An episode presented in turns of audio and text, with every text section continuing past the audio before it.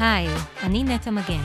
ברוכים הבאים ל Storytellers, הפודקאסט שנותן כבוד לאמנות הסיפור באמצעות שיחות עם מספרי הסיפורים הכי מעניינים שיש. בכל פרק נצלול לעולמו של storyteller אחר, נתוודע לתחומים שונים בהם אומנות הסיפור באה לידי ביטוי, ונלמד על הדרך איך להפוך למספרי סיפורים טובים יותר בעצמנו. כבר מתחילים.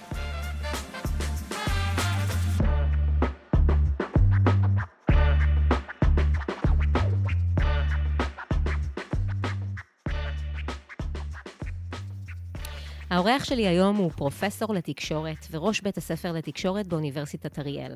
לאחר השירות הצבאי בסיירת נחל, הוא הצטרף לשב"כ, שם שירת במשך למעלה מעשור. במקביל החל בלימודי תקשורת באוניברסיטת בר אילן, וסיים את לימודי התואר הראשון והשני בהצטיינות יתרה. עבודת הדוקטורט שלו עסקה בנושא ספורט, מגדר ותקשורת, נשים בעיתונות הספורט הכתובה בישראל, 1948 עד 2006, כאשר לאחר מכן החל ללמד במספר מוסדות אקדמיים, ובהם אוניברסיטת בר אילן, אוניברסיטת באוניברסיטת אריאל ובמכללה האקדמית וינגייט. בשנת 2014 מונה לראש בית הספר לתקשורת באוניברסיטת אריאל, ובשנת 2018 קיבל דרגת פרופסור חבר. בן אבן הספיק להיות מדורג כאחד מ-12 מרצים מעוררי השראה במחקר שערכה התאחדות הסטודנטים והסטודנטיות בישראל, ולשמש כחוקר אורח במרכז לחקר הספורט באוניברסיטת נורת איסטרן בבוסטון ובאוניברסיטת הרווארד. תחומי המחקר שלו עוסקים בתקשורת וספורט, הסוציולוגיה של הספורט, ספורט וטכנולוגיה וההיסטוריה של התקשורת, ועד היום הוא פרסם מעל 50 מאמרים אקדמיים. בנוסף, הוא שותף בפיתוח תוכניות חינוכיות למניעת אלימות, גזענות ואנטישמיות בספורט, ומפרסם מעת לעת טורים באמצעי תקשורת שונים, שעוסקים בהיבטים חברתיים מגדריים ותקשורתיים של הספורט. אז אחרי הקדמה כזאת ארוכה, שלום לך, פרופסור אילן תמיר. מה אתה אומר על ההקדמה הזאת? תיאור מדויק ומרשים, כן? מכאן אפשר רק להידרדר, אין ספק. טוב, בסדר. כן, קודם כל אני... כיף גדול להיות פה. עכשיו תורי להחמיא, כי זה כנראה עובד ככה. לא, לא צריך. אז אה, אני ממש שמח להיות כאן. אה, אחלה פודקאסט, שמעתי כבר כמה פרקים, ו... תודה רבה לך. זהו, אני עוקב קבוע. אז קודם כל אני אשאל אותך מה נשמע, ואנחנו גם תכף נעשה גילוי נאות על איך אנחנו מכירים, אה, אבל מה העניינים? בשעת לילה מאוחרת אז... מאוד אנחנו כבר מקליטים. אז, אז אני פה, אה, ועצם זה שאני פה זה כבר הופך אותי למאושר ושמח, גם כי אני אוהב לפגוש אותך וגם כי אני אוהב לדבר על ספורט. ואני אשמח שתספרי איפה אנחנו מכירים, אני לא בטוח שאנחנו רוצים לספר כמה זמן אנחנו כבר מכירים. או, זה עניין אחר. גילנו. בדיוק, גילנו המתקדם. אה, אבל אני כן אגיד שאנחנו מכירים בעצם אה, מימי אוניברסיטת בר אילן, ואני גם אגיד למאזינים ולמאזינות, שלי, אמנם הצגתי אותך, יש לך מיליון תארים, ובסוף אתה פרופסור אה, אילן תמיר, אבל בשבילי אתה גלידה. ואני אפילו לא זוכרת מאיפה השם חיבה הזה נוצר, תגיד לי אם אתה זוכר. שום סיכוי. באמת שאני לא זוכרת. כלום, כלום, אתה לא יודע איך הגיעה הגלידה הגלידנית. זה בא ממך. זה בא ממני? סביר להניח, כן. לגמרי. אז תגיד, אנחנו לפני שככה נצלול באמת לעניינים המקצועיים וכל מה שנדבר על הספורט וסיפורו של הספורט וכולי, אה, עדיין בגזרת השמות, נעזוב את גלידה, זה אנחנו נשאיר מאחורי הקלעים, אבל יש לך שם שהוא בעצמו מיוחד, זאת אומרת, אילן או אילן, תמיר, ואני מכירה אותך, אז אני גם יודעת שאתה בחור מאוד מאוד גבוה. אה, מה, מה עבר להורים שלך בראש כש, חשבו על השם הזה עם שם המשפחה, תספר קצת סיפור מאחורי.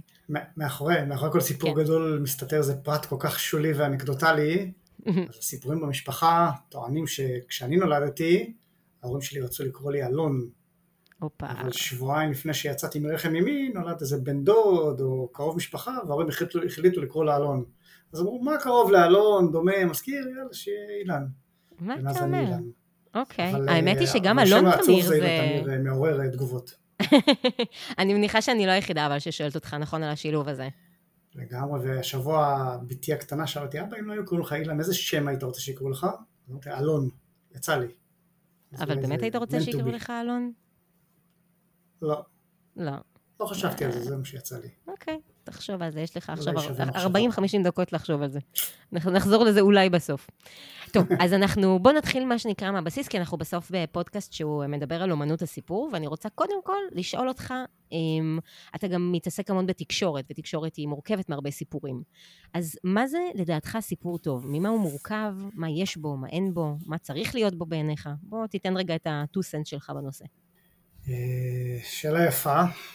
את מדברת באופן כללי, נכון? אנחנו עוד לא צוללים כן, אנחנו עוד לא צוללים לספורט. נכון, נכון. כן, כן. חושב שסיפור טוב זה סיפור ש... א', הוא מייצר עניין, זאת אומרת, הוא נעזר בטכניקות מגוונות mm-hmm. למשוך את המאזין, אבל בעיניי סיפור טוב גם סיפור שמשאיר חומר למחשבה אחרי הסיפור. זאת אומרת שאתה לא קראת אותו, שמעת אותו, נתקלת בו ושכחת אותו, אלא הוא מייצר מחשבה שהיא מעבר לסיפור עצמו. למה, רגע, אבל בוא, בוא, בוא נדבר על זה רגע. למה בעצם אני צריכה בעיניך, למה המפתח בעיניך, יותר נכון, הוא המחשבה שמתעוררת בי אחרי הרי סיפורים, גם אם הם לא מעוררים בי איזשהו, לא יודעת, call to action כזה, עדיין הם יכולים להיות חזקים ומשמעותיים וטובים, לא? לא, סיפור, יש, יש, אני מניח, הרבה מאוד הגדרות, זה תחום התמחות שלך, אבל ככה, המחשבה הראשונית שלי זה סיפור שהוא, כדי שהוא יהיה באמת טוב, שישאיר בי זה חותם, זה סיפור ש... Mm-hmm. שצריך לשקוע ולגעת כנראה ברבדים נוספים שהם מעבר לסיפור עצמו, זאת אומרת לא רק להצחיק, לרגש, אלא לעורר מחשבה. אוקיי. אז אני חושב שבסוף אה, צריך לגעת בקוגניציה איפשהו למעלה. מעניין, אוקיי, בסדר גמור. אז uh, מעניין אותי קצת, לפני שאנחנו ממש מתחילים לדבר על uh, ספורט וכל הג'אז הזה, מה שנקרא, אגב, תספר... אגב, אני כותב אותך כי התחלת אותי במחשבה, אז אני מגלגל אותה כבר תוך כדי יאללה, תנועה. קדימה, זה הכי אני זה בעיניי גם כן. מה שהופך uh, לצורך העניין... Uh, זה לא רק סיפור, זה זאת אומרת, הרעיון הזה של המחשבה שנוצרת מהטקסט, אני חושב שגם מה שהופך את שיר לשיר טוב, וסטנדאפ לסטנדאפ טוב, ופרסומת לפרסומת טובה, אומרת, כולם באמת יכולים להיכנס למסגרת של סיפור, אבל, אבל אני חושב שזה באמת המפתח, לפחות לגביי. זאת אומרת, בדיחות שמשאירות בדיחותן, בדיחות שאני אומר, וואו, יש פה איזה משהו שנוגע לי ב... במחשבה שהיא הרבה יותר עמוקה מהבדיחה עצמה, ולכן אגב, הסדרה האהובה עליי בטלוויזיה זה סיינפלד, כי אני חושב שההומור הוא הוא יותר פילוסופי מאשר הומור של החלקה על בננה. ו... כן, אז... כן.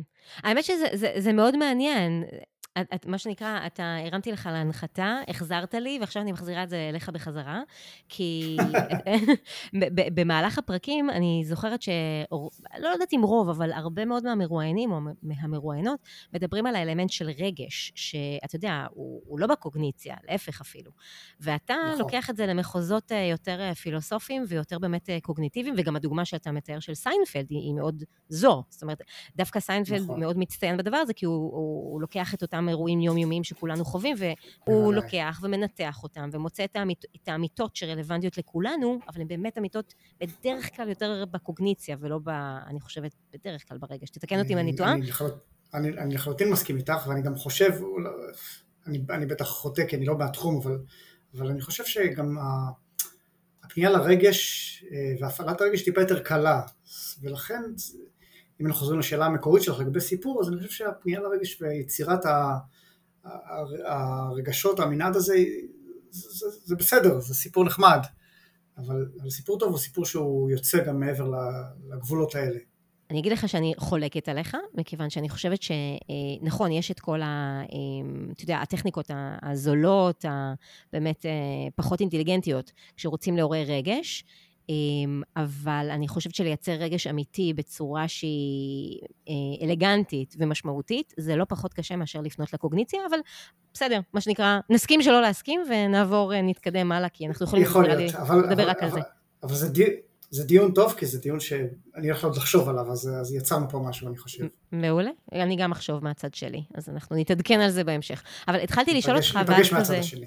בדיוק. Uh, התחלתי לשאול אותך, ו... ואז כזה עשינו uh, דיטור קטן, אז אני מחזירה אותנו. בעצם, אני אשמח שתספר uh, גם לי, כי אני לא יודעת, וגם למאזינים ומאזינות שלנו, איך בכלל הגעת לנושא של, uh, של חקר uh, הספורט. אני רק יכולה להניח, ושוב, אני מקווה שאני לא טועה, שבתור ילד אהבת ספורט והתעניינת, אבל מה הוביל אותך בעצם uh, uh, להתעסק בתחום הזה דווקא באקדמיה? כמו שתיארת, אני, אני, אני באמת חובב ספורט, אה, אז אם, אם רגע להתבדח ולפנות לרגש, אז חיפשתי מקום שבו אני יכול להפוך את התחביב שלי לקריירה, mm-hmm. אבל אם לדבר בצורה יותר רצינית, אז, אז אה, כנראה ששילוב של אהבה וסקרנות הוביל אותי למחוזות האלה, כי מצד אחד לא הפסקתי אף פעם לאהוב ספורט, מהצד השני, כשנכנסתי לאקדמיה לא חשבתי על ספורט כתחום מחקר, לא חשבתי על, על ספורט בכלל כתחום mm-hmm. שהוא רלוונטי לעולמות האלה של האקדמיה, אבל uh, למדתי תיאוריות ולמדתי שיטות מחקר, ואז הייתי צריך לבחור case studies, וכל פעם בחרתי איזו סוגיה, ולאט לאט הבנתי שא' זה נושא שהוא ראוי למחקר, וב' שאין הרבה מחקרים בתחום הזה, לפחות בתקופה שהתחלתי. היום, אגב, זה כבר אחרת? אנחנו רואים יותר ויותר אה, מחקרים בתחום הזה? כן, קודם כל כן, יש הרבה יותר מחקרים בתחום הזה, אני גם מאוחר יותר אסביר למה. Mm-hmm. אני חושב שזה אחד מתחומי המחקר המרתקים והמשמעותיים, לא פחות מזה, אני אסביר את זה. Mm-hmm. אבל גם, גם בתוך העולם של הספורט, אז אנחנו רואים שיש תחומים שהם יותר מחקרים, ו, ו, וכמו כל תהליך אבולוציוני, יש תחומים שלוקח זמן לקהילה האקדמית לעכל אותם כבכלל רלוונטיים, למשל, אני רק אסבר את האוזן, למשל כל התעשייה של הספורט האלקטרוני שהולכת ומתפתחת היום, mm-hmm. הגיימינג, המשחקים ש... משחקי הספורט ש... והתחרויות ספורט שמתנהלות דרך קונסולות ודרך מחשבים. כן. אז, אז אנחנו רואים שגם זה לקח זמן, אנשים אמרו לא, אוקיי, את הספורט קיבלנו, אבל מה זה קשור לספורט ומה זה קשור למחקר? וגם פה אנחנו רואים כניסה וחדירה יותר עמוקה של זה, ולאט לאט ייכנסו עוד ועוד תחומים. אבל זה בלי שום ספק קיבל את הלגיטימציה המחקרית. אז, אז בוא, בוא, מה שנקרא, נקדים את המאוחר ותספר לנו למה בעצם אתה חושב שזה כזה תחום שהוא מרתק. מה יש בו, איזה סיפור אולי עומד מאחורי החקר הזה של ספורט. כן, אז, אז אני אגיד לך, קודם כל, אה, יש לנו הרבה פעמים נטייה להתייחס לספורט בצורה שהיא, שהיא מעט שטחית, אה, אולי באופן טבעי, כי ככה אנחנו רואים את הדברים במבט ראשון. אז אנחנו נוהגים להתייחס לספורט כאיזה מרחב פראי של שעשוע, הרבה פעמים גברי אגב, mm-hmm. שיש לו השלכות מן הסתם בריאותיות, כי מי שעושה ספורט הוא שומר על אורח חיים בריא יותר, ובשנים האחרונות אנחנו מגלים שיש לו גם השלכות כלכליות, אבל אה, אני טוען שלספורט יש הרבה מעבר לזה, כלומר לספורט יש השלכות חברתיות דרמטיות והשלכות תרבותיות והשלכות פוליטיות והשלכות טכנולוגיות ומוסריות ועוד רבות אחרות, שאפשר על כל אחת מהן להרחיב, אבל אני חושב שאם אנחנו שוזרים רגע את כל הטענות הקטנות האלה שאני רק זורק כרגע, mm-hmm. אז, אז בעצם אנחנו מבינים שהספורט הוא, הוא, הוא סיפור, והוא לא סתם סיפור, הוא סיפור על. אה, ויש לסיפור הזה הרבה מאוד רבדים, אני אחפור ככל שתתענייני ו... זה מעניין אותי, תמשיך. אני אגע בכמה רבדים. אה, יאללה, קדימה. אז אני, אני אגע בכמה רבדים רק כדי להבין את, ה, את המהות של כל הנושא הזה. Mm-hmm. אז אני חושב שברמת המקרו, הספורט הוא סיפור גדול, מכיוון שהוא הוא סיפור שמגדיר לנו, נשמע קצת גדול, אני יודע, אבל אני אנסה טיפה לשכנע אותך, זה, זה בעצם הסיפור שמגדיר לנו מי אנחנו. אה, אנחנו יודעים שכבני אדם אנחנו חיים במסגרות קהילתיות וכל אחד אה, נמצא במסגרות של אה, זהויות שונות ומשתנות. Mm-hmm. זה יכול להיות זהויות גיאוגרפיות, כי אני גר בעיר מסוימת, וזהויות פוליטיות, וזהויות מעמדיות, ועדתיות, ולאומיות ואחרות. ואנחנו גם יודעים שזהות זה מושג חמקמק, כלומר, אני שייך לקהילה, אבל אני לא באמת מכיר לא את מחציתה, לא את רובה, ואפילו לא את מקצתה. אתה, אני, אני ממש כזה משתלבת לך ב, ב, ב, בהגדרה הזאת, ממש לשנייה, כי אם אני זוכרת עוד מימי האקדמיה, אריקסון, או... נכון? מדבר על הקהילה המדומיינת. ש... נכון? הזיכרון שלי עוד לא מטעה אותי. אני הולך לבדוק את גיליון הציונים שלך, כי יכול להיות שטעו והעריכו אותך בהערכת חסר, זה מרשים מאוד אחרי כל כך הרבה שנים, יפה. אז נכון. אז בוא, בוא נדבר למי שלא מכיר קצת את אריקסון ואת הקהילה המדומיינת, בוא, בוא תרחיב על זה טיפה. אז, אז, לא, אז, אני, אז, אז אני בדיוק מדבר על העניין הזה, גם אריקסון אבל גם אחרים טוענים שהיכולת שלנו להשתייך לקהילה מבוססת על, על כל מיני מנגנונים שמייצרים דבק לקהילה המדומיינת הזאת, כי, כי אנחנו לא באמת מכירים אותה. לפעמים זה באמת מגיע למצבים אבסורדים שאנשים מוכנים להקריב את עצמם ולהיהרג בשם הקהילה שהם אפילו לא מכירים אותה, אבל בתודעה שלהם הם מרגישים שייכים. למה זה רלוונטי אלינו? כי אחד המנגנונים המשמעותיים ביותר ליצירת הדבק הקהילתי הזה, ושוב, זה יכול להיות קהילה לאומית, כמו ש... בנדיק אנדרסון מדבר, ויכול להיות גם קהילות אחרות, כמו שאמרתי, גיאוגרפיות ו- ומגדריות ואחרות. אבל הדבק הזה נוצר על ידי כל מיני מנגנונים, והספורט הוא מנגנון נפלא. הגדיר את זה אחד ההיסטוריונים המוכרים והמצוטטים, אריק אובסבאום, שאמר שקהילה מדומיינת נראית הרבה יותר מוחשית ואמיתית, כשהיא לובשת פתאום מדי כדורגל עם סמלים וצבעים, ואנשים שאפשר להזדהות איתם. Mm-hmm. ולכן הספורט הפך להיות, אה, ממש משחר ההיסטוריה, מוקד לזהות לאומית וגם אחרת. כי כשחושבים על זה לעומק, הוא, הוא אחד המנגנונים היחידים שמאפשר לנו לראות את הקהילה שלנו, זאת אומרת לראות נציגים של הקהילה שלנו, בדרך כלל לא רואים. אנחנו שומעים אנחנו, יש דגל, ואנחנו רואים אנשים שהם מהקהילה שלנו, שהם לא סתם מתוך הקהילה שלנו, הם גם נלחמים מול קהילות אחרות. עכשיו זה חשוב, כי אנחנו בעידן שבו התרבות לא מאפשרת לנו להילחם ולהראות מי יותר חזק ומי יותר mm-hmm. גיבור ומי יותר טוב. Mm-hmm. כן? אז, אז הספורט נותר המנגנון התרבותי היחיד שמאפשר לנו להתעמת מול קהילות אחרות ולייצר כל הזמן השוואות ותחרויות ולא בכדי, אגב, הספורט אימץ את הרטוריקה הזאת של, של, של מלחמה, של צבא, ניצחון, הפסד, בונקר, טילים, זאת אומרת, כי יש פה באמת מלחמה תודעתית על הזהות שלי ועל הקהילה שלי ועל המקום שלה בתוך המרקם החברתי. אז הספורט הרבה פעמים עוזר לנו להגדיר טוב יותר את הקהילתיות שלנו ולהג... ולהבין מי אנחנו. אגב, אפשר גם לראות את זה לאורך ההיסטוריה שאחד המנגנונים הראשונים שכל לאום שמתפתח פונה אליו זה הספורט. זה, ראינו את זה בגרמניה וראינו mm-hmm, את זה באוסטריה נכון, ובשוויץ נכון. ו, וגם התנועה הציונית שלנו שקמה בקונגרס הציוני השני כבר מקס נורדאו נושא את אה, נאום יהדות השירים שלו, כלומר מסביר כמה זה חשוב לחזור לתרבות הגוף ו- ו- ולייצר איזו תודעה קהילתית שהיא מבוססת לא רק על ההיבטים הרוחניים אלא על ההיבטים הגשמיים, כלומר הספורט הוא, הוא כלי נפלא לעזור לנו להבין מי אנחנו. אני רק אוסיף פה בסוגריים בהקשר הזה אה, שהמחקר של הספורט הוא בעיניי מחקר מאוד חשוב בדיוק, בדיוק מה, מהסיבה הזאתי.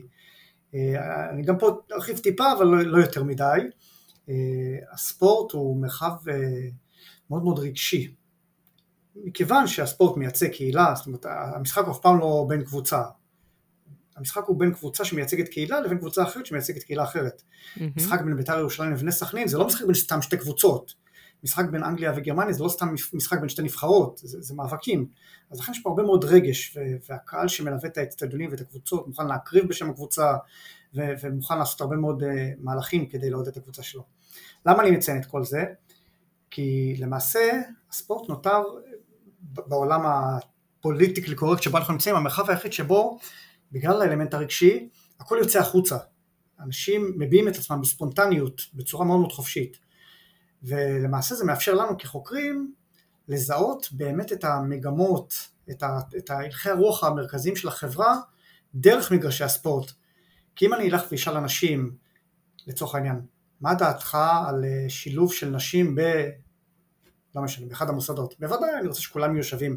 מה דעתך על מיעוטים? בוודאי, אני רוצה שכולם יהיו שווים. מה דעתך על אה, אז כולם יגידו לי את התשובות הפוליטיקלי קורקט שאני ארצה לשמוע ואני אגיע למסקנה. אבל אם נלך למגרשי הספורט, ששם אמרנו יש רגש ויש ספונטניות ויש mm-hmm, יצרים, mm-hmm. ואני אנסה להאזין לשירים של האוהדים, ועל זה נעשו הרבה מחקרים, ולשלטים שהם מרימים, ולמחוות גוף שלהם ולהתנהגות שלהם, אז אני אראה את המציאות האמיתית בלי המסכות שהם כל היום עוטים עליהם, ולכן הספורט לא רק עוזר לנו להגדיר את עצמנו, עוזר גם לנו כחוקרים לזהות מה באמת אנחנו גם כשאנחנו לא רוצים להודות בזה.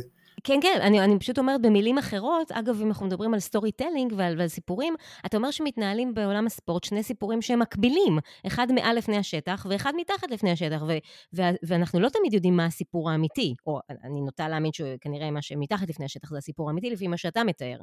אה, אני, אני לא בטוח שאני מסכים עם התיאור שלך שיש כאן שני סיפורים.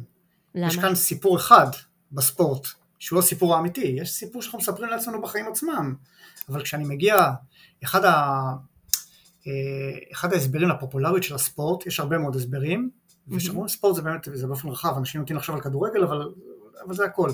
אחד ההסברים לפופולריות של הספורט זה העובדה שהוא נחשב, מה שהסוציולוגים אוהבים לקרוא, אה, מרחב או תחום, תחום הרשעה.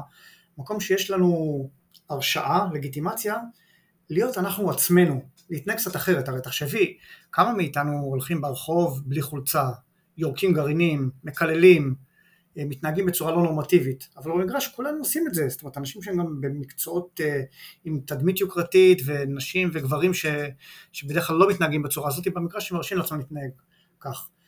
ולכן בגלל המנגנון הזה שבו אנחנו מרגישים מאוד בנוח במגרשי הכדורגל, אז אנחנו מביעים שם באמת את הדעות האמיתיות שלנו, ולכן שם יש סיפור אחד, והוא הסיפור האמיתי.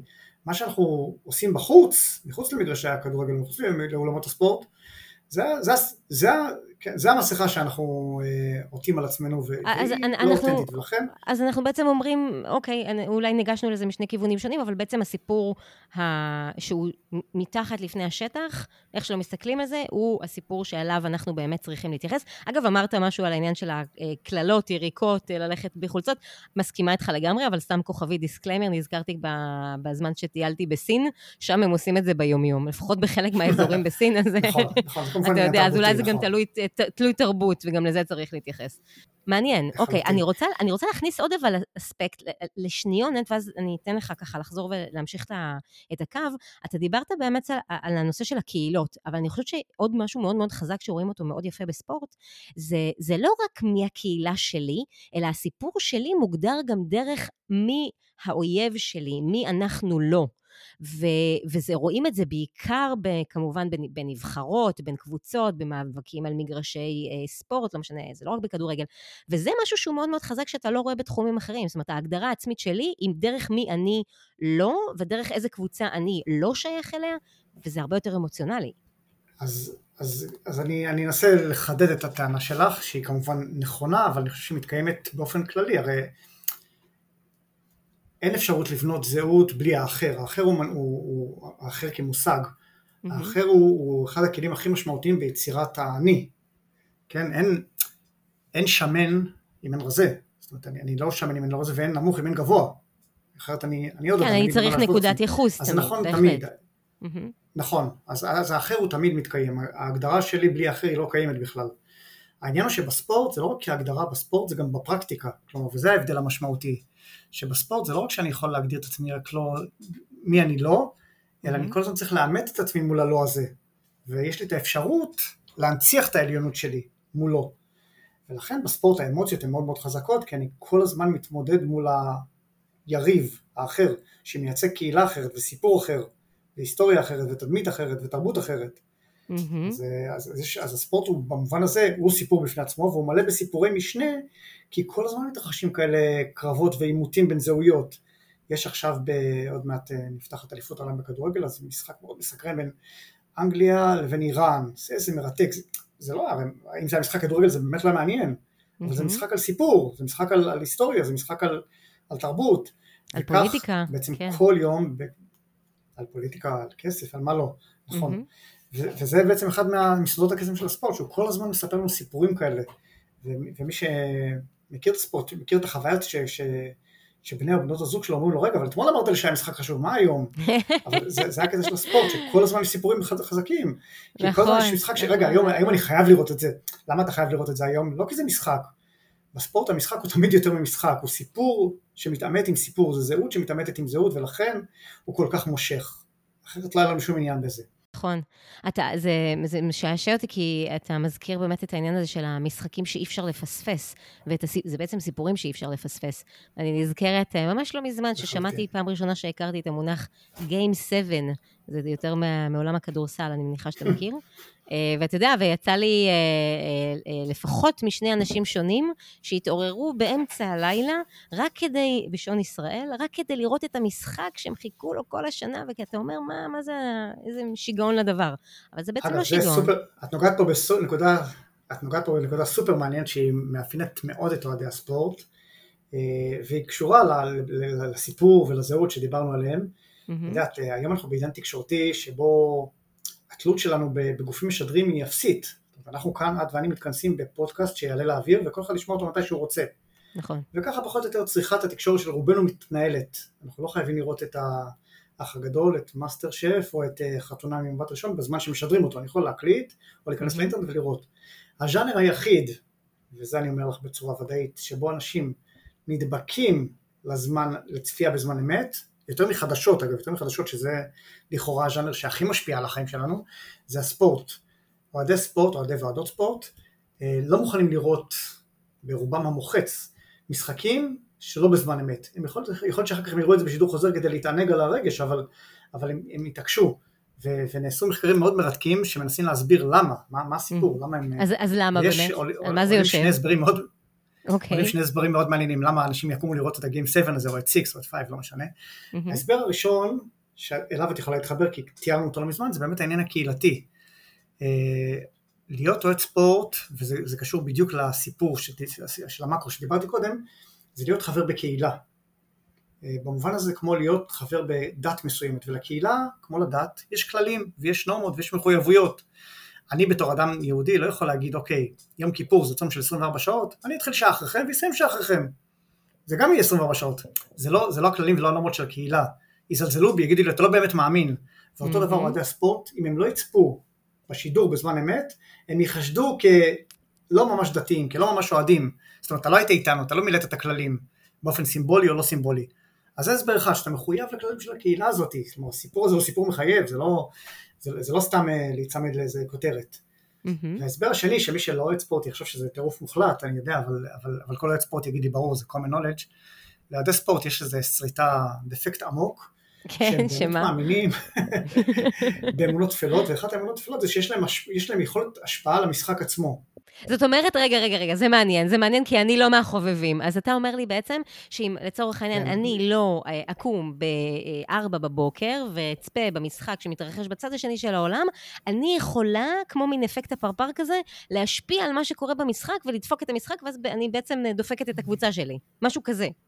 ברור, ברור, לא, ברור. ברור, לא רק זה, זה לא רק שתקומי, את גם צריכה לקום ולעשות גם איזה, איזה, איזה פעולה אקטיבית שגרמה לניצחון הקודם. כן, לחזור ולשחזר. בגדים, אוקיי. לש... mm. לחלוטין. יש, יש לי חברים שחונים באצטדיון כדורגל באותה חנייה, ואם היא לא שם הם ייסעו הביתה, כי כשהם לא חנו שם אז הקבוצה הפסידה. עכשיו, עכשיו כל אוהד אה, הוא אדם רציונלי ומבין שזה לא באמת הוא השפיע, הרי הוא גר ביבנה והמשחק מתנהל בבוסטון, מה, איך, ובכל זאת הוא יעשה את זה גם בפעם הבאה, בשביל הספק שאולי הוא ישפיע על גורל המשחק, וזה גם חוזר לעניין שלנו, הרי מה, מה זה הגורל של המשחק? זה חמישה שחקנים שאתה לא מכיר אותם, אבל הקבוצה היא לא חמישה שחקנים, הקבוצה היא הקהילה, היא הסיפור, ולכן אני מוכן להקריב, וגם פה נעשו מחקרים נחמדים על אוהדים, למשל, אוהדים ואוהדות, mm-hmm. שהם אוהדים שרופים ועונים על כל ההגדרות, אבל הם לא, הם לא מוכנים לצפות במשחק של הקבוצה שלהם, כלומר זה הצד ההופכי, אבל זה, זה שני צדדים של אותה מטבע, מכיוון שהם חושבים שהם המנחוס, כלומר כשאני צופה אז, אני, אז, אז, אז אמונת התפילה שלהם זה לא לראות את המשחק ואז הם אה, ירחיקו את עצמם מהמשחק כדי לא להשפיע על המשחק ולא להפריע לקבוצה אה, אבל, אבל, אבל זה מתוך תחושת חשיבות, כלומר אני אקריב את עצמי ואני לא אראה משחק שאני רוצה לראות כי הקהילה שלי, הזהות שלי, הסיפור שלי צריך פה לנצח אתה יודע מה מעניין בזה? יש פה הרבה מאוד תתי סיפורים בתוך הסיפור הזה. מה שמעניין זה שאני רק יכולה להניח שהמחקרים האלה נעשים על ידי חוקרי תקשורת, נכון? אבל זה נשמע קצת על גבול חקר שצריך בכלל להיערך בעולמות הפסיכולוגיה. אז, אז, אז בגלל זה מדעי החברה, מש, יש הרבה מאוד תחומים שמשיקים, אז את צודקת, זה חוקרי תקשורת שהם גם סוציולוגיים ולפעמים קצת אנתרופולוגיים ולפעמים קצת פסיכולוגיים, אבל לחלוטין, זה, זה העולמות האלה. זה איזה שערבוב מאוד משונה, כן, כן. אוקיי, מעניין. נפש האוהד היא נפש מרתקת, אבל, אבל כדי להבין אותה צריך להבין באמת את, ה, את הסיפור הגדול הזה שניסינו לתאר ברמת המקרו. כן, כן, אז אני אומר, הספורט מייצר גם סיפורים נפלאים ברמת המיקרו, כלומר ברמה הנקודתית, סיפורים שהם באמת בלתי נתפסים, ש, ש, ששום תסריטאי לא יכול לכתוב אותם, אני, גם פה אני אנסה טיפה לתאר ולהסביר את זה. אה, הרבה חוקרים טוענים שהספורט, וזה גם אחד ההסברים לפופולריות שלו, מייצר חוויה שהיא גדולה מהחיים, מה הכוונה? הכוונה היא שבחיים עצמם אנחנו חווים אה, תנודות רגשיות, כן? אין, אין אחד מאיתנו שלא חווה אופוריה לרגעים mm-hmm. מסוימים, ואני מניח שאין אחד או אחת מאיתנו שלא חוו גם דיכאונות ומהפכי נפש. כן. אבל זה קורה, זה קורה, זה קורה, אני נכנס, אני מגיע לאופוריה פעם בשנה, פעם בעשור, פעם... לאוהדי הכדורגל או לאוהדות הספורט, התחושות האלה הן לא מתנהלות אה, בתדירות שאני מתאר אותה, אלא מתנהלות כמה וכמה פעמים באותו המשחק. בתוך אותו משחק. כלומר, כן. יש פה חוויה, כן, אתה, הקבוצה שלך מפקיעה גול ואתה חושב שהכל קורה, אז פתאום בדקה ה-90 מתהפך, ואחרי בתוספת הזמן חשבת שהכל כבר נגמר, ופתאום הכל יתהפך מחדש, ו- ולכן זה גם סוחט uh, גופנית ורגשית, המהפכים האלה, אבל זה מייצר תחושות ממכרות, כי זה מפלים רגשיים שאנחנו לא חווים אותם בחיים עצמם, וזה סיפורים נפלאים, ולפעמים באמת, uh, אני מראה לסטודנטים כל מיני משחקים וכל מיני אירועים, של משחקים שהיו גמורים, וזה זה, זה קורה על בסיס יומי, ופתאום מתהפך, ואחרי שהייתי בטוח שזה כבר מהפך בלתי אפשרי, אז קורה עוד משהו בלתי אפשרי, ו, ו, וזה גם מה שיפה בשידורי הספורט, ש, ש, שלא צריך תסריט, אני לא צריך לכתוב אותם, התסריט הוא כל כך גדול וכל כך חזק וכל כך רגשי, ש, שהסיפור מוכר את עצמו, ו, ולא פלא ששידורי הספורט הם, ש, הם שידורים הכי נצפים ב... בהיסטוריה של הטלוויזיה, זאת אומרת 20, 20 תוכניות הכי נצפות בהיסטוריה של הטלוויזיה האמריקאית זה שידורי ספורט, זה לא מקרי, זה, mm-hmm. זה קשור לשני הסיפורים שסיפרנו פה, גם כי הקבוצות מייצגות משהו עמוק בזהות שלנו, וגם כי האירועים עצמם הם כל כך דרמטיים, שקשה לו, קשה, קשה לו להתאהב בזה. אגב, בתוך כל זה גם צריך לציין את העובדה שהספורט, בגלל הפשטות שלו, אה, ובסך הכל באמת מדובר בתחום מאוד מאוד פשוט. אמרו פעם הגשש החיוור, אה, you put the ball in the basket, אוקיי? אוקיי, זה כל נכון, הכדורסל, שים כדור בסל, נכון, נכון, נכון. עזבו סיבוכים. אז בגלל הפשטות הספורט באמת מצליח להביא אליו אה, אה, הרבה מאוד אנשים שנמצאים בתחתית הסדר החברתי. כל מיני קהילות ואנשים ש, שיכולים להצליח בספורט ופחות בתחומים אחרים, והספורט פתאום הפך להיות עם השנים מעין מנוף שמייצר מוביליות חברתית שבלתי אפשרית, קהילות ש, ש, שלא זוכות למשאבים חברתיים ולא זוכות לאהדה, ופתאום דרך הספורט מקבלות דחיפה בלתי אפשרית. אני רק, רק, רק כדי להמחיש את זה, אני אספר לך סיפור, עשו ב, בצרפת, עשו סקר, עושים אחד לכמה שנים, מי הצרפתי האהוב ביותר על בני עמו. Okay. אוקיי. לפני כמה שנים באחד הסקרים, שניים מתוך שלושת הזוכים אה, היו ספורטאים. עכשיו, אוקיי, זה לא באמת מפתיע. מה שבאמת מפתיע זה ששני הספורטאים האלה היו ספורטאים מהגרים, בני מהגרים בצרפת האירופאית, mm-hmm. האליטיסטית. Mm-hmm, ואתה mm-hmm. אומר, בעצם זה, זה דבר מדהים ש, ש, שבעצם היה המקום היחיד, המרחב היחיד שבו אנשים שנמצאים בתחתית הסדר החברתי, שבדרך כלל לא זוכים לאהדה ולא זוכים ללגיטימציה, מקבלים חיבוק ואהבה מהקהל, זה הספורט, כלומר הוא מייצר סיפורים נפלאים לאנשים שאין להם דרך אחרת להשמיע בכלל את הסיפור שלהם. תראי מה קורה למשל בישראל עם ערביי ישראל, אה, היו משחקים בשנים האחרונות שארבעה, חמישה, שישה ויותר שחקנים בנבחרת הכדורגל הלאומית של ישראל היו ערבים, ובעצם קהל של 50 אלף צופים באצטדיונים ברחבי הארץ אה, מחא כפיים וחיבק שחקנים ערבים. זו מציאות שכמעט לא מתרחשת בישראל, שיהודים מריעים לערבים ומחבקים אותם ואוהבים אותם. בשנייה שהם יפסידו זה יתהפך כמובן, כן? ברור, בשנייה ברור, ברור, ברור. אה, יביעו את דעתם הפוליטית זה יתהפך. אבל mm-hmm. עדיין הספורט מייצר, אפרופו הדיון שלנו על סיפורים, אה, ברמת המיקרו כל מיני סיפורים מופלאים, מרגשים, בלתי אפשריים, שאני באמת לא חושב שאפשר לכתוב אותם כי הם, הם לפעמים נשמעים כל כך מופרכים, אבל הם מתרחשים על בסיס יומי. אגב, אתה, אתה אמרת משהו באמת גם בדוגמה של אה, צרפת והספורטאים האהובים, וגם דוגמת ערביי ישראל, שיש פה איזשהו, באיזשהו מקום גם סיפור שהוא כפול, והוא מעניין. מצד אחד, יש את, ה, את היכולת להמליך מלכים, להמליך את הסלבס החדשים שהם ספורטאים, ומצד שני, נמחקות ה, ה, באיזשהו מקום הזהויות שמבדילות בינינו, כי... כי זה איזשהו מקום שאני יכולה להעריץ, אה, לאהוב, לאהוד מישהו שהוא מאוד מאוד שונה ממני ברמה הכלכלית, הפוליטית, המגדרית, החברתית, לא משנה מאיפה זה מגיע. ועוד פעם, בסוגריים זה יכול להתהפך בשנייה, כמו שאתה מציין, אבל יש פה משהו שהוא דואלי. אני יכולה, אני יכולה בעצם להגיע למצב שההזדהות שלי היא מבוססת על דברים שלא הייתי בהכרח יכולה בחיים נורמליים ורגילים להזדהות איתם. וזה איזשהו סיפור חזק בפני עצמו. זה ניתוח נפלא נטע, אני ממש, ממש מקבל אותו במלואו. קיבלתי 100 במבחן? אוקיי. זהו, כן, אנחנו מתקנים את הציון של, אנדרסון מקודם. כן, כן בדיוק. אז לא, אז את, צודקת לחלוטין, ובאמת הספורט משחק פה תפקיד כפול, זה, זה, זה מדהים בכל הרמות איך זה קורה. את רואה באמת בספורט, למשל, איך הוא מייצר חיבורים בין אוהדים שאין להם דבר וחצי דבר אחד עם השני, שאת אומרת ברחוב אין מצב שהם היו פונים אחד לשני. כלומר, mm-hmm. כן, נגיד ניקח את ישראל כחממה או כשדה מחקר, אז, אז יש בישראל הרבה מאוד קהילות והרבה מאוד זהויות והרבה מאוד קבוצות, ויש אנשים שאת רואה אותם במגרש מתחבקים, ואני אומר, אין מצב שהם, שהם אפילו לא מבינים אחד את השני, כל אחד מדבר במבטא אחר וכל אחד עם, עם, עם מחוות אחרות ומנהגים אחרים, אבל הספורט מייצר את החיבור הזה. מצד שני, ממש מצד שני, הספורט גם מייצר הפרדה וחיץ בין אנשים ש, ש, ש, ש, שאין ביניהם שום רווח, אין ביניהם שום פער, ויש ביניהם סלידה בלתי אפשרית, גם פה נעשו מחקרים למשל על אה, בני משפחה שלא מדברים אחד עם השני כתוצאה ממאבקים ספורטיביים שיצרו איזה, איזה חיכוך משפחתי בלתי אפשרי. זאת אומרת, מה, על, מה, על מה אתם רבים? אבל זה בדיוק התפקיד של הספורט, ואני אתן לך עוד דוגמה, אפרופו מה שאמרנו קודם על צרפת, שמחזקת בדיוק את הניתוח שלך, אז באמת אם יש משחק בין אה, קהילות לאומיות, ניקח דוגמה אנגליה נגד מצרים, אז האנגלים ידעו את הנבחרת שלהם והמצרים את הנבחרת שלהם, ויעשו את זה בקנאות רבה אגב, ובשם האהדה הזאת הם גם כנראה יסלדו מהנבחרת האחרת. אבל מה קורה ששחקן מצרי מוסלמי משחק באנגליה, אז פתאום הצד השני של המטבע קורה, ובאמת אה, עשו מחקר מאוד מעניין על האסלאמופוביה בליברפול באנגליה, okay. אוקיי. כתוצאה מהצלחתו של שחקן הכדורגל המצרי מוחמד סאלח. אה, קבוצת ליברפול קנתה שחקן כדורגל מצרי בשם מוחמד סאלח, שהפך להיות אחד מסמלי הקבוצה, שחקן מאוד מצליח, שהביא אותם להצלחה מקצועית נפלאה, ורואים לאורך השנים ככל שהקבוצה מצליחה, ומוחמד סאלח הוא חלק גדול מההצלחה הזאתי, אז יש ירידה משמעותית בשיעורי האסלאמופוביה בליברפול, כלומר פחות גילויי שנאה, פחות אה, ביטויים, פחות התנהגות, אז, אז, אז זה עובד יפה, אבל, אבל, אבל שוב אני מזכיר לך ולי שזה קרח דק מאוד, כי, כי ברגע שאותו מוחמד סאלח או אותו שחקן יעשה טעויות והקבוצה תפסיק להצליח, אז יכול להיות שהכל יחזור למקומו. וזה הכוח של הספורט, לכאן ולכאן, ואת צדקת לגמרי בניתוח. אמ, זה מעניין, זה ממש אה, סופר מעניין. אני חושבת שיש כל כך הרבה מחקרים שאנחנו, אתה יודע, מי שלא חי את העולמות האלה בשוטף, לא מכיר, נכון. ותודה שאתה נותן פה את הדוגמאות האלה, זה סופר מרתק בעיניי. אתה הזכרת מקודם, ואני עושה לנו עוד פעם חצי עיקוף קטן, אבל לגמרי עדיין בתוך העולמות האלה, אתה דיברת מקודם על זה שהספורט הוא סיפור פשוט, הוא פשוט להבנה. בדרך כלל, אתה יודע, יש גם חוקים לכל משחק, לא מאוד קשה לעקוב אחרי חוקים. שוב, בוא ניקח נגיד כדורסל, כדור כדורגל, אה, משחקים שאנחנו כולנו מכירים. אה, ואני נוטה להאמין שגם במורכבים יותר קצת אה, לא מאוד קשה לעקוב.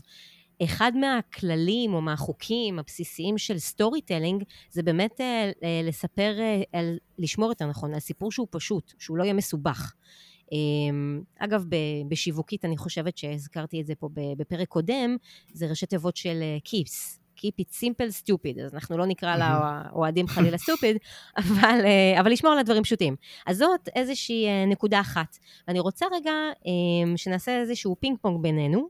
אני אזרוק לך עקרונות מעולמות ה storytelling הקלאסי, ואתה תנסה, מה שנקרא, להטמיע אותם ולספר לנו איך הם באים לידי ביטוי בעולמות שלך, בסדר? יאללה. אז יאללה, לא, לא יהיו הרבה, יש המון, אני לקחתי כמה דוגמאות.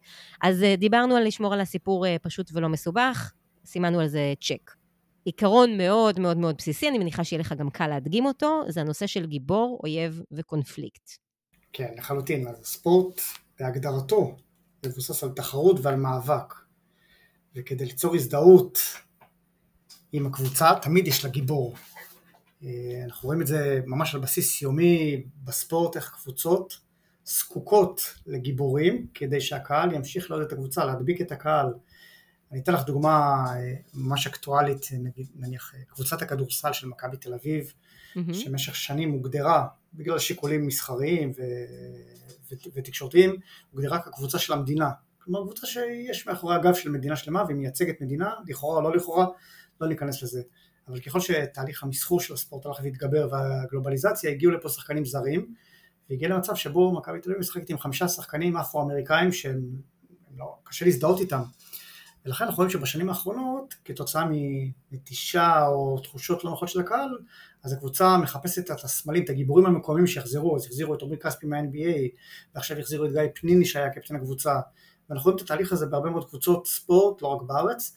אה, ניסיון, מכבי תל אביב החזירה את ערן זהבי עכשיו, עוד דוגמה בולטת, קבוצות מחזירות סמלים הביתה כדי לשמר את הגיבור כחלק מהסיפור שלהם.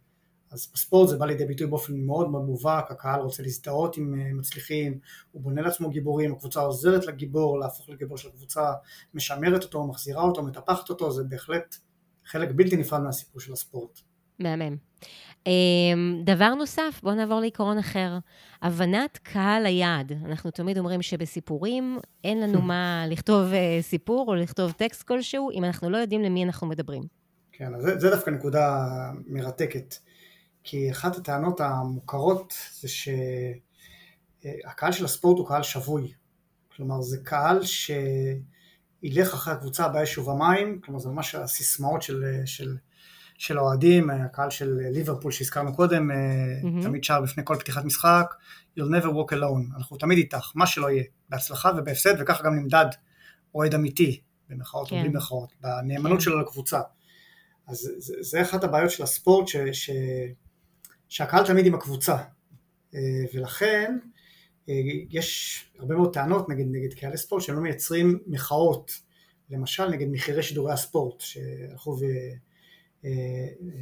והרקיעו אה, בשנים האחרונות, אבל קהל הספורט הוא, הוא רוצה לראות את המוצר, כי הוא מחויב לו, כי זה חלק מהסיפור שלו, כי זה חלק מה, מהמחויבות שלו, ולכן הוא ישלם את המחיר. ואנחנו רואים שאוהדי הספורט משלמים מחירים מאוד מאוד כבדים, כלכליים, אבל לא רק כלכליים, mm-hmm. כדי, כדי לשמור את האהדה שלהם בחיים, ובמובן הזה דווקא אני חושב שיש פה איזה, איזה משהו שהוא סותר את, את הסיפור הקלאסי ש, שאת מדברת עליו. פה יש קהל שהוא, שהוא שבוי, ולכן, מעניין. גם אם הקבוצה לא תצליח, הקהל חייב להיות שם. אמ, עיקרון אחר, מכיוון אחר אה, אה, לגמרי, אני חושבת, הנושא של לספר את הסיפור בגובה העיניים. איפה זה מתחבר לך כאן? שאלה יפה, אני חושב שבגדול מי שממלא את התפקיד הזה זה, זה מי שמספר את הסיפור של ספורט. הספורט משוחק ו, ו, ומתקיים, ותקשורת הספורט כגורם המתווך היא אולי באמת הגורם שמספר את זה, ו, ואני חושב שבשנים האחרונות יש באמת מאמץ גדול לספר את הסיפור בצורה יותר אותנטית. אה, אה, אם פעם הסתפקנו בזה שמספרים לנו את התוצאה בסוף המשחק, היום אנחנו רואים איך הספורט הפך להיות ממש בחזית הטכנולוגיה, יש שם כל כך הרבה חברות הייטק, כל כך הרבה סטארט-אפים שמתעסקים בפיתוחים בתחום הספורט, mm-hmm. כדי לאפשר לצופי הספורט לקבל את הסיפור בצורה יותר אותנטית, מה שקראת לזה בגובה העיניים, אבל לספר את זה כמו שאוהדי הספורט מצפים לקבל את הסיפור, אה, ואנחנו רואים שהיום משחקי כדורגל מצולמים עם עשרות מצלמות, עם, אה, עם טכנולוגיות מתקדמות של ריפליי אה, ושל עצירה ושל מדידה, אז במובן הזה הספורט עושה מאמץ מאוד מאוד גדול כדי לספר את הסיפור בצורה הכי אותנטית שיש.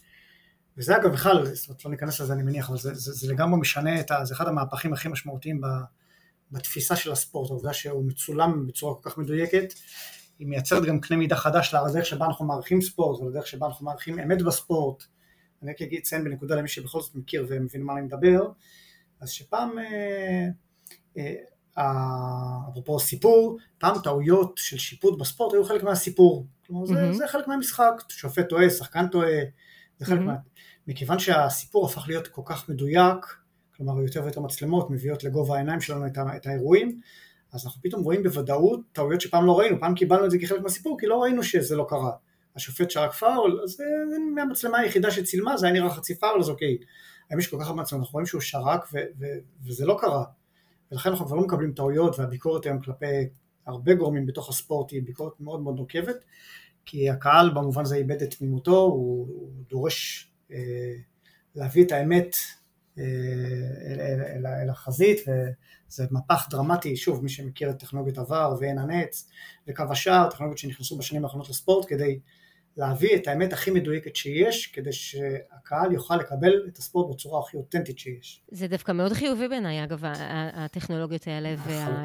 וההתקדמות, ועוד פעם, שוב, לא, לא כחובבת אה, ואוהדת ספורט בהכרח, אלא באמת דווקא מהכיוון הסיפורי יותר, כי... אתה יודע שבתוך הספורט, סליחה שאני קוטע כן. אותך, אה, כן, בתוך כן, הספורט אה, הדעות מאוד חלוקות, ורוב חבריי חושבים להפך לגמרי מאיתנו. וטוענים שהטכנולוגיות האלה רק אה, מייצרות אה, אה, בירוקרטיה ומעכבות זמן ומייצרות מחלוקות מיותרות, אני איתך לגמרי, במובן הזה הסיפור צריך להיות מסופר כפי שהוא. בדיוק, המת... המטרה של כל סיפור, אני חושבת, ואתה יודע, זה לא משנה אם זה בספורט או בתחומים אחרים, זה קצת להגיע לחקר האמת, לספר, דיברנו על אותנטיות, מה זה אותנטיות? זה, זה להיות כמה שיותר קרוב לאמת, האמת שלי, האמת של מישהו אחר, אבל לאמת. נפלא, מסכים איתך לחלוטין. זה, בעיניי אין דבר יותר אותנטי מהאמת. אנשים אה, בתחום הספורט אומרים, רגע, אבל זה שאנחנו מכניסים את הטכנולוגיה זה פוגע באותנטיות, כי עכשיו אה, אנחנו צריכים לעצור את המשחק, ואנחנו צריכים לבדוק, ואנחנו צריכים... בדיוק להפך. אין דבר כן. יותר, בדיוק, נכון, אין דבר יותר אותנטי מלראות מה באמת קרה. נכון. אוקיי, מעניין, זה, אנחנו יכולים, מרגישה שאנחנו יכולים לדבר רק על הפן הזה עוד שעות, אבל אה, איך אומרים, אנחנו, בסוף, בסוף עוד יש לנו זמן מוגבל ויש עוד כמה נקודות שהייתי רוצה עוד לגעת בהן, אז בואו בוא נעבור רק אה, לעיקרון, אתה יודע מה, עוד שני עקרונות אה, אחרונים, ואז נחזור לשאלות קצת נוספות מזוויות אחרות. אמ, עיקרון נוסף שהוא מעניין בעיניי, זה הנושא של מטרת הסיפור. אני תמיד נוהגת להגיד, אתה יודע, כשאני עובדת על, על נושא של storytelling, נגיד עם חברות או עם אנשים פרטיים, אל תספרו סיפור. סיפור, אלא אם כן אתם מבינים למה אתם רוצים לספר אותו, מה המטרה. לא כל סיפור שעובר לנו בראש שווה להיות אה, מוצא החוצה. אז איך אתה תופס את זה ואיך עולם הספורט מתייחס למטרה של הסיפור?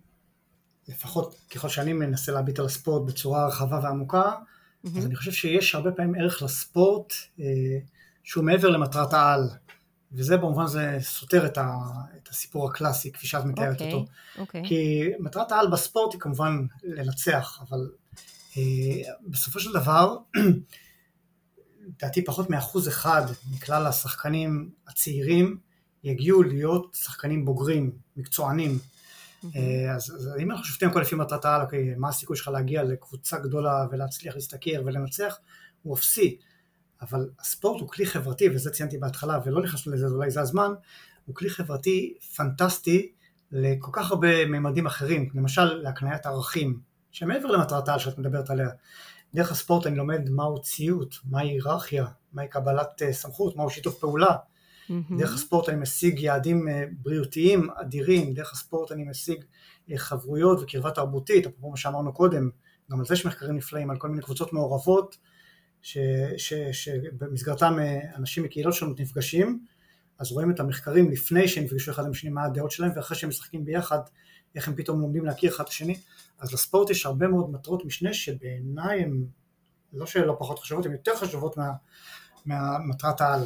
כן, אני שוב חוזר למה שאמרנו קודם, אם אנחנו זוכרים שבסוף מדובר במשחק, כן, זה בסך הכל 11 שחקנים, אנחנו מייחסים לזה את החשיבות ובונים על זה סיפור לאומי, עדתי, כל מה, ש, כל מה שאנחנו רוצים לבנות. אבל כן. בסוף מדובר במשחק, ולכן המטרה, המטרה של לנצח היא, היא מטרת משנה. המטרות האמיתיות זה מה שאנחנו בדרך כלל לא רואים, ולכן דווקא בספורט אני חושב שיש ערך חשוב, גם בלי הניצחון בסוף, בלי הסיפור העל בסוף, אלא עצם העשייה עצמה. אומרים, הרבה פעמים אומרים, צא לרוץ, לא משנה כמה אתה רץ היום, עצם העובדה שאתה רץ היום היא הסיפור. יכול להיות שמחר תרוץ יותר או מחרתיים תרוץ פחות, אבל עצם העובדה שיצאת מהסיטואציה ומהסטטוס שבו אתה נמצא עכשיו, ועשית משהו אחר עם הגוף שלך, עם הנפש שלך, עם המחשבה שלך, היא הסיפור עצמו. מעניין. אני אגיד בסוגריים רק, שאתה, מה שאתה מתאר עכשיו מאוד מאוד מזכיר לי אה, את קו המחשבה של אה, חיים שפיר, אה, שהתארח. בפרק אה, אחר, וכמובן הוא ממציא אה, משחקי קופסה, ואתה יודע, משחקי ספורט, משחקי קופסה, בסוף זה משחקים. והוא דיבר בדיוק על העיקרון הזה, שהנושא של הניצחון או הפסד זה הדבר השולי. כל הערכים והחברות שאנחנו לומדים, זה במקרה שלו זה בעיקר עם ילדים, זה הדבר האמיתי שאנחנו אמורים, אה, מה שנקרא, ללמוד מהסיפור, וזו מטרת הסיפור. אז זה חידוד מעניין אה, שאתה נותן מהכיוון שלך, ובוא ניקח את העיקרון האחרון שהוא מאוד מאוד ברור וכבר דיברנו עליו כבר, אז אני אשאל אותך, נעשה עליו קצת רגע איזה טוויסט. הנושא הבא זה דגש על רגש, או לשזור רגש בסיפורים, זה מאוד ברור איך, אז אני אשאל אותך, מה הסיפור הכי מרגש, הספורטיבי, שאתה זוכר נגיד מהעת האחרונה, שריגש אותך במיוחד, אוקיי? בוא, אני, אני אגיד לך כ, כ, כמסגרת על, ש... רבים מחבריי מספרים ששמות של שחקנים מסוימים, באמת לא חשוב שמות, הם האנשים שעשו אותם הכי שמחים בחיים, כלומר יותר מנשותיהם או...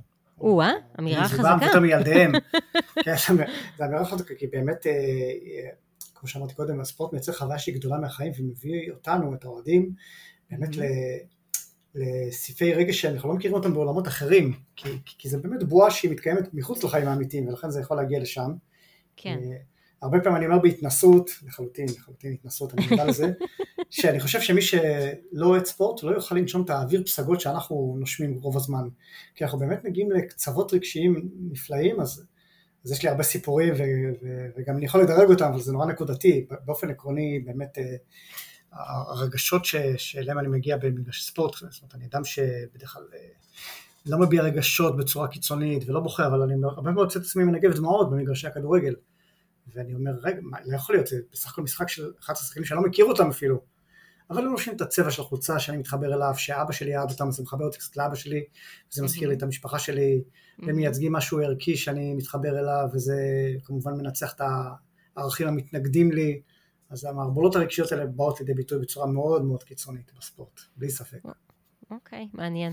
Uh, טוב, בואו נעבור לאיזשהו היבט אחר, כי אמרנו שאתה uh, עוסק בכל מיני היבטים, גם של תקשורת, גם של מגדר, גם של uh, uh, לאומיות, ספורט בתוך זה, שזור כמובן.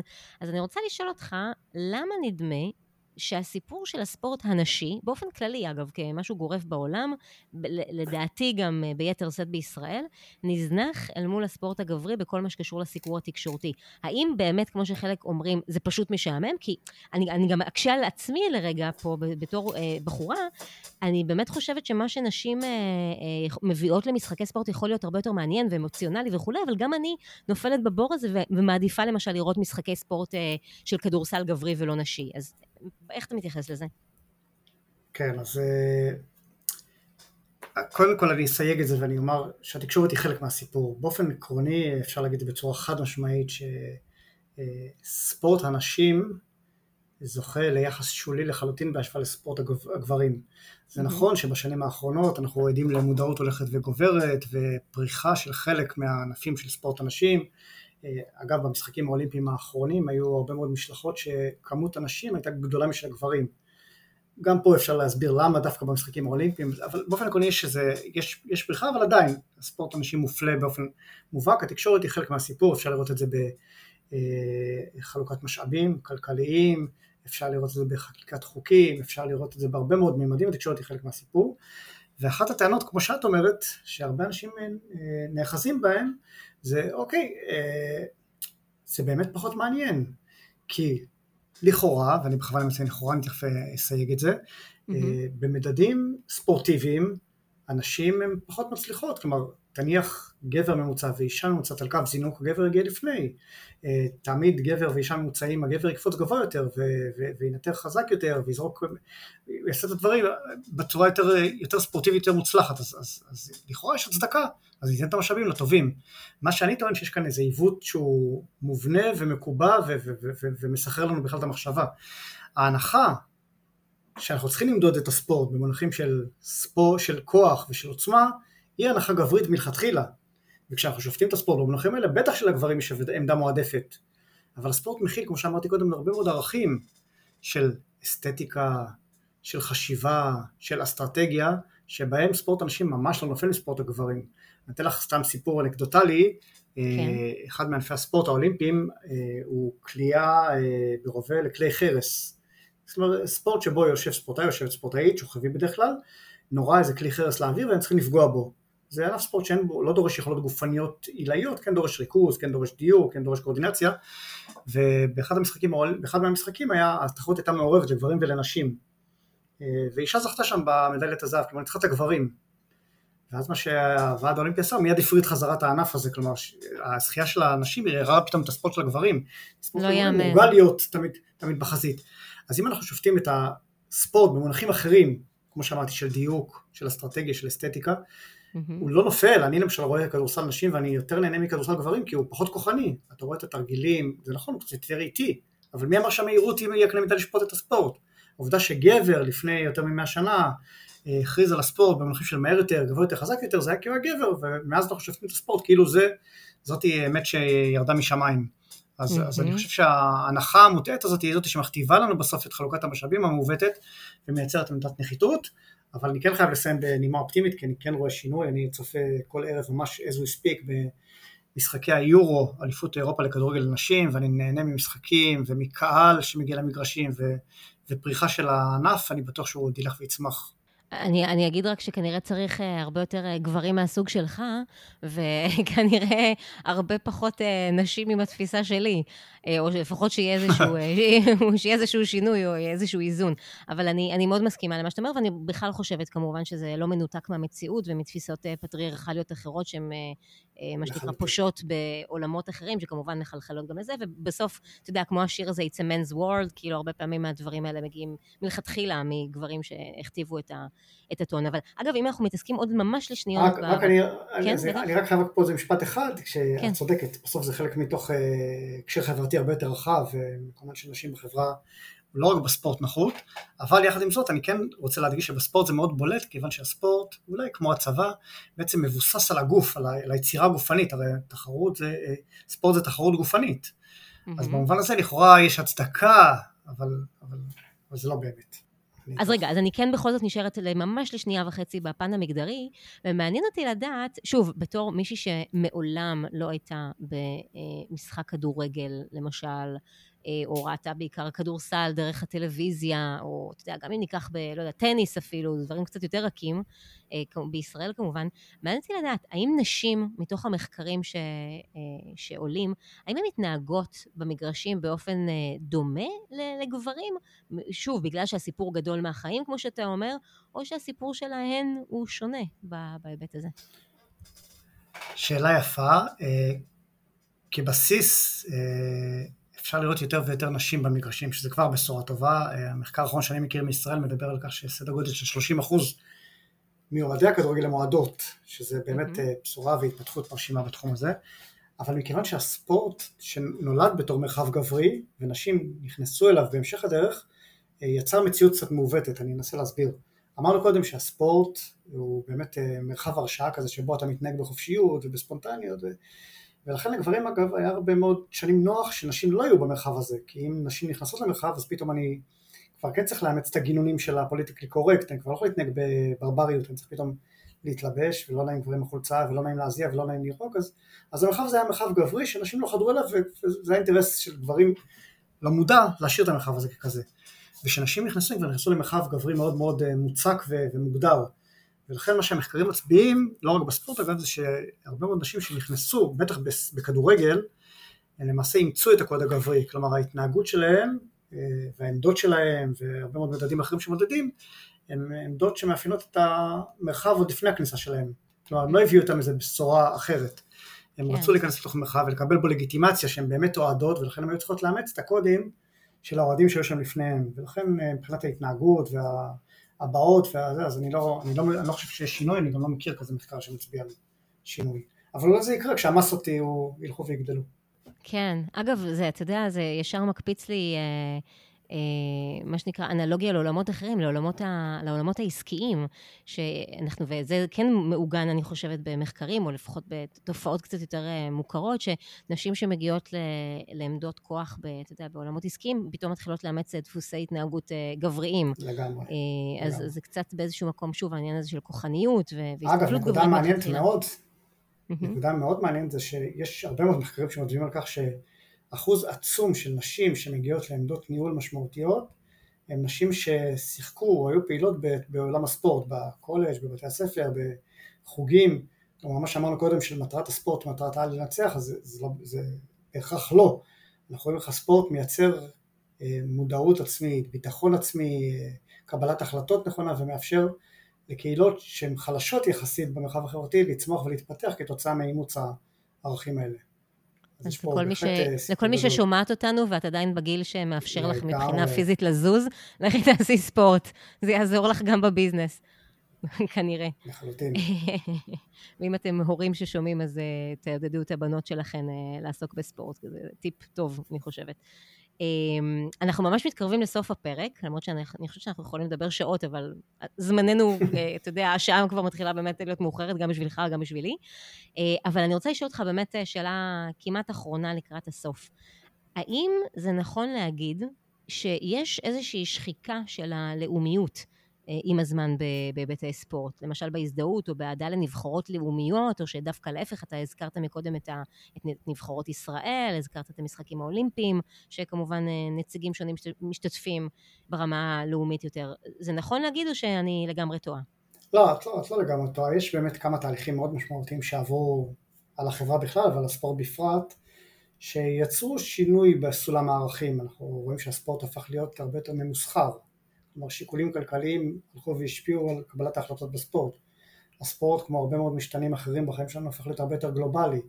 עכשיו זה בא לידי ביטוי בהרבה מאוד uh, ממדים, כן, uh, פעם אנשים בישראל אהדו קבוצות כדורגל בישראל, והיום אנחנו רואים תופעה הולכת וגדלה של uh, מה שאנחנו קוראים אהדה גלובלית. אני למשל לפני כמה שנים הלכתי עם הבן שלי ביום שישי למגרש הכדורגל פה במקום מגוריי, אני לא זוכר את כמות השחקנים, אז נאמר עשרה ילדים אה, היו במגרש אחרי בית הספר, יש כן. תשעה בנים ובת, את זה אני כן זוכר, ולדעתי שמונה מתוכם לבשו חולצה של ברצלונה. ואמרתי לו, רגע, איזה קבוצות אתם אוהדים בארץ? ילדים, הם היו בכיתה ג', ד'. אז הם לא, אנחנו לא יודעים קבוצה בארץ. זאת אומרת, כל הזהות הלאומית בספורט הלכה ונשחקה כתוצאה מאותם מנגנונים גדולים, ואנחנו רואים לזה הרבה מאוד ביטויים, לא רק באהדה, גם בשיקול הדעת של השחקנים, גם אנחנו רואים אה, שחקנים שנולדו במדינה מסוימת ואחר כך הולכים לייצג מדינה אחרת כי משתלם להם לעשות את זה והם משתמשים בדרכון אחר ומוצאים אז זה, זה בהחלט אה, הולך ונשחק אבל עדיין יש לספורט את הקסם הלאומי שלו. כמו שאמרתי קודם הוא אחד המנגנונים היחידים שמאפשר לי לראות ולהרגיש את הלאום שלי. אז עדיין כשיש משחק של נבחרת לאומית אנחנו רואים את הקהל אה, צובע את הצבעים הנכונים ומעודד אבל, אבל, אבל יש משהו בסנטימנט שהוא פחות חזק בזה את צודקת טוב, שאלה ממש אחרונה לפני שאנחנו עוברים uh, לשאלון פרוסט, שזה שאלון שאנחנו מסיימים איתו תמיד כל פרק, שהוא מבוסס על uh, שאלון שענה עליו הסופר הצרפתי מרסל פרוסט אי שם במאה ה-20 באחד מהרעיונות שלו, אבל מעניין אותי לדעת, uh, ככה כמסר לאומה למי שמאזין ומאזינה, איזה טיפים או עצות אתה יכול לתת לאוהד הספורט המתחיל, כדי שהוא יוכל לבנות את הסיפור שלו כאוהד בצורה שהיא טובה, בצורה שהיא נכונה, ו- ולא, מה שנקרא, להיטמע ב- בסיפור אחר גדול או קטן יותר ממנו. כן, אני חושב שלספורט יש באמת קסם יוצא דופן, והשאלה, כמו כל סיפור, לאן, לאן מנתבים אותו. אז, אז העצה שלי זה א', לקחת את הדברים בפרופורציות. הרבה פעמים אנחנו נסחפים בעולם הספורט כן. ול, ולסיפורים שהם, שהם, שהם מעבר לספורט עצמו, אז צריך תמיד לקחת בפרופורציות. ואני חושב שאם יש מקום כיף ונעים שאני חווה אותו על בשרי ממש בימים אלו, זה, זה לקחת את הספורט כ, כחוויה משפחתית. זאת אומרת, אה, אני רואה את זה, וגם על עצמי, הרבה מאוד הורים באים אה, לאירועי הספורט עם ילדיהם, עם בני ובנות זוגם, הופכים את הספורט לאיזה חלק מהתרבות המשפחתית, הקהילתית שלהם, וזה בעיניי הדבר הכי כיף, ש... זאת אומרת יש לזה מה שמושג בסוציולוגיה האמריקאית, fatherhood through sports, מה שאתה הופך להיות אה, אה, הורה דרך, ה... או אבא או אמא, דרך הספורט, ואתה מבלה זמן איכות עם הילדים באמצעות אהבה משותפת, כל עוד כמובן לוקחים את הדברים בפרופורציות. אני יכול לספר לך שהייתה תקופה שאני קצת התרחקתי בהקשר המשפחתי מהספורט, כשהבן הבכור שלי היה צעיר והתחלתי להכניס אותו לתוך העניינים, כי היה לי כיף איתו, ואז כשהגענו למגרשי הכדורגל שמענו את כל הקללות, שאני לא אחזור עליהן, ומצאתי את עצמי מסביר לו אה, מה זה מחבל ומה זה מתאבד, ואמרתי, רגע, למה אני במגרש כדורגל צריך בכלל לדבר עם הבן שלי על המושגים האלה? כי הוא שומע אותם מהקהל, שאנשים מקללים אחד את השני ואת הקבוצות. אז, אז, אה, אז הטיפ שלי להתרחק מהמקומות האלה ולקחת את זה למקומות המשפחתיים, לבילוי, למקומות התרבותיים, וזה באמת אוויר פסגות אמיתי. טוב, אני, מה אני אגיד לך, מה, האם אתה חושב שהצלחת לשכנע אותי להגיע למגרש הכדורגל הקרוב לביתי, אילן? מה אתה אומר, כן או לא? לזה, אני אדאג לזה, אני אדאג לזה. אני מוכנה ללכת איתך ביחד, בדיוק. סגור. טוב, אז אנחנו עוברים באמת אבל אה, לשאלון, לשאלון פרוסט. אה, עשר שאלות קצרות, ויאללה, בוא נתחיל. גו. מהי המילה האהובה עליך? משפחה. מהי המילה הכי פחות אהובה עליך? מלחמה. מה מדליק אותך? תשוקה. שאלת מראה, מה מכבה אותך? חוסר אותנטיות. אוקיי, אגב, אגב, מה שדיברנו לאורך הפרק עם אה, נושא האותנטיות והאמת. כן. לגמרי, לגמרי. אוקיי. איזה צליל או רעש אתה אוהב? אה, זה, זה זר לא יבין זאת. קוראים לזה סוויש, כדור שנכנס לסל ופוגע ברשת, לא פוגע אפילו בחישוק. מדויק. כיאה לחוקר הספורט שאתה, אוקיי. כן, לגמרי. אמ, איזה צליל או רעש אתה שונא? אה, אני, המילה שונא קצת, בכי של תינוק, קשה לי עם, עם, עם בכי למרות שהוא הרבה פעמים טבעי, אבל תמיד מרגיש לי איזו מצוקה כזאת ש, שקשה לעזור לה. שאתה חסר אונים, כן. אז, אז אני, כן, אז אני לא הייתי מגדיר שונא, אבל uh, מרתיע אותי. שים לב, דיברת מקודם על, על קללות במגרשים, ויש פה ממש הרמה להנחתה מבחינת uh, השאלון. מהי הקללה הכי אהובה עליך? אני לא חובב קללות, אולי צוציק. לא צוציק, יאללה, צוציק. צוציק. צוציק? צוציק זה, זה קללה? זה, זה, זה נכנס לקללה? זהו, זה לא נכנס. יצאתי מזה בזול, לא? מה זה בזול? זה אפילו, אין פה שום תשלום, זה אפילו לא בזול. אמ, אוקיי, בסדר, יאללה, קיבלנו צוציק. אם לא היית עוסק במקצוע שלך, מה היית עושה או רוצה לעשות? בעולם המוזיקה הייתי רוצה לעסוק. אני לא חושב שאני מספיק מוכשר, אבל הייתי רוצה... ושאלה הפוכה, באיזה מקצוע בחיים לא היית רוצה לעסוק? כנראה שראיית חשבון. מספרים, אה, אני, אני, יודע, אני יודע מאוד מדויק, אבל אה, עומס של מספרים בלי... אולי אני חוטא למציאות. יש לי קרובי משפחה שהם רואי חשבון, אבל, אבל בלי רגש זה, מרגיש לי קצת מנותק. אוקיי. Okay. ושאלה אחרונה, אם גן עדן קיים, מה היית רוצה שאלוהים יגיד לך כשתגיע לשעריו? איזה משחק, איזה ראיית משחק יש לך. זה חס ושלום, אפשר גם לכתוב את זה על אה, מצבות, את הדבר הזה. עכשיו זה מתועד. בדיוק, כן. אבל טפו טפו חס ושלום, לא, לא בקרוב. Uh, תשמע, לא, לא. מה אני אגיד לך? אני בכל זאת, מה, אני אסיים ואני אגיד גלידה, גלידונית? כן, זה מה שאני אגיד. אז, uh, אבל עכשיו, אבל נחזור לתואר הרשמי שלך. אז אני אעשה את זה, מה זה רשמי? Uh, אילן תמיר, פרופסור אילן תמיר. אני רוצה להגיד לך ממש תודה רבה על השיחה ועל כל התובנות. אמ, ויש איזשהו מסר אחרון שתרצה להעביר אה, לעולם לכל מי שמקשיב לנו כרגע? בתחום שלך או בכלל? האזינו לפודקאסט, האזינו לפודקאסט. יאללה, איזה ממש. כיף גדול להיות פה, וכיף גדול להקשיב לכל הפרקים הנוספים. אז uh, תודה רבה לך, ואני אגיד uh, באמת שוב, uh, אכן תודה על ההשתתפות ועל התובנות המעניינות, ולמי שמאזין ומאזינה לנו, אני אגיד ככה על רקע מוזיקת הסיום, כמו שאני תמיד מסיימת את הפרקים, שאנחנו נתראה בפרק הבא של סטורי טלרס, ועד אז תנסו לחשוב מה הסיפור שלכם. ביי ביי בינתיים.